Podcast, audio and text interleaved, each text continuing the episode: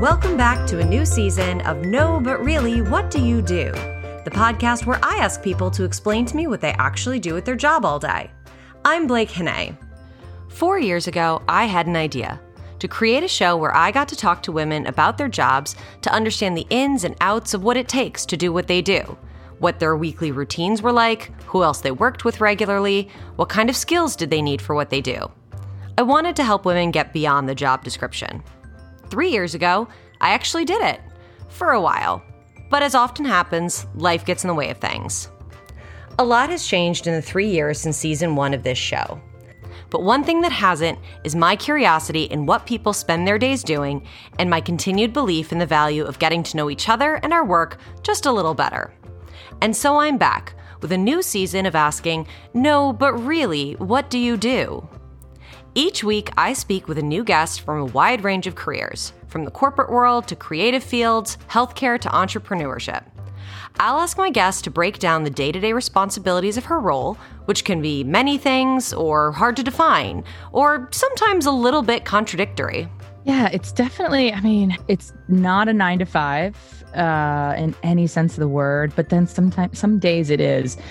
Usually, when they think of marketing, they think of my job because I do, it's a physical good. I work in consumer packaged goods and I touch all, like my team and I touch all points of it. I think the number one thing to know is that um, what it doesn't quite mean is that I sit in a room all day with a red pencil and just spend all day crossing things out and writing notes in the margin with my red pencil and reading submissions all day. There are so many um, elements of, of what we do that aren't just that linear progression from ask to finished product. It's one of the very few industries, if not the only industry, where you do get that knowledge about everything and how everything works because you're doing deals for a biotech company, a regular utility company, a tech startup that is providing you know, XYZ new service, like an Uber type of company, right? You're getting that knowledge base across everything. We talk about the challenges faced while doing her job through COVID or how it's evolved since then. So now I have Copper and Rise. Uh, I called it style coaching. Q1 2020, my best quarter ever. And then something happened. Yeah. And uh what was the last thing anybody wanted to do during the pandy? Get dressed, right? Put on real pants. I didn't even put on real pants. At the end of the day, in a way, you have what you shot, unless you go back and reshoot stuff. So sometimes you're you're in the room and you're like, ugh, we just don't have we don't have what we want. What are we gonna do? And those I've been really lucky. I mean, I have worked with incredibly collaborative people and who are just like, okay, well, let's figure this out together. I mean, the you know, world was turned upside down for us two weeks before the world turned upside down for everybody else. So, um, trying to do this while we didn't have somebody who kind of was our beacon and our north star through it all was really tough. They share how their job function has changed over the years and where things are the same but different. Like the power of editorial has not changed. Um, the consumer is just consuming media differently. She still wants someone to tell her what to buy. She's just doing it on her own. And to really have that that piece that I didn't really know was an option. I kind of thought nurses are at the bedside, nurse practitioners are in the clinic or at the bedside, and I didn't realize that there was this opportunity in leadership, in administration for nurse practitioners, nurses to have that sort of leadership voice. It's not that I thought I was going to be sitting alone in a room with a red pencil, but I don't think I had any real understanding of what the job was until I was actually doing it, if that makes sense. I love this question so much because it has changed um, enormously from when I started in this field um, 15 years ago now.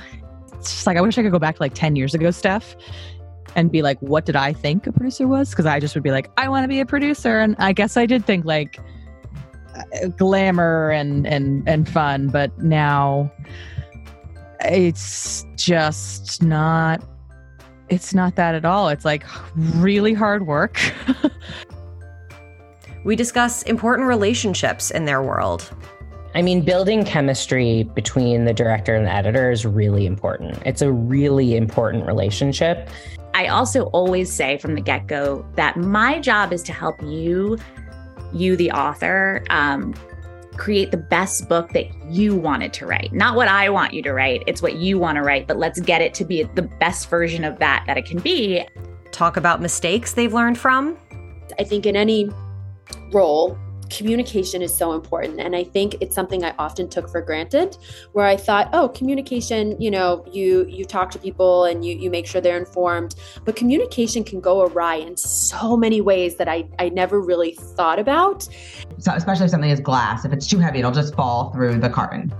And so sometimes something goes wrong and they're out of paper in one factory and they have to use another factory and okay but if you change the size of the the dimension the width of the liner will it fit in the box? Uh, you know, you only have to make that mistake once. Hear what success looks like in their role. And then she'll come back to me next week and be like, I did the thing. And oh my God, I couldn't believe it. And that is like ah, the gold of my life.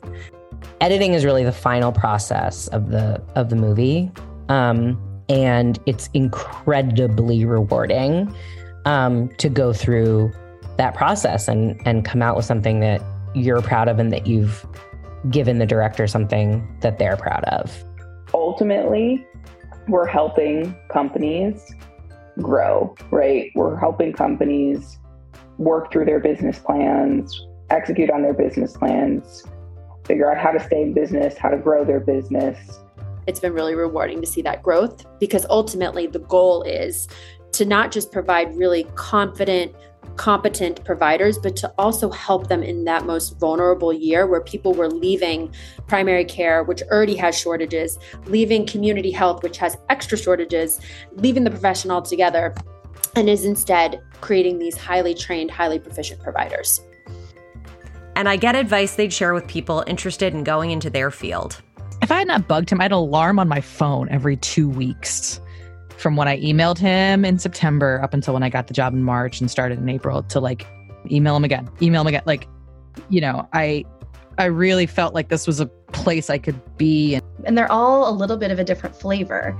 Um, and so, really understanding what it is that someone wants to get out of their professional career and um, this the skills and opportunities that they want to have, I think will help illuminate maybe which flavor of storytelling they're um, going to feel most at home in. You don't have to right away go get a coaching certification or a master's degree. You also don't need to quit your job right away. Start small, start with your friends, start with a friend of a friend do it nights and weekends and see if this is the type of business that really hits home for you. So, join me this season in getting to know these incredible women and learning about the fascinating and complex jobs they each have. Who knows? Maybe it can inspire you for your next career move. Subscribe now on Apple Podcasts, Spotify, or your podcast platform of choice to start your week with a new episode every Monday. And if you're like at least one of my guests, it'll go great with your other daily activities. It's really challenging. And it brings us back to the, the point that you asked like, what do you do all day? I drink a lot of coffee. Um, I take a lot of notes. I make really long lists um, on paper, on sticky notes. And um, gosh, I try to hold it all together.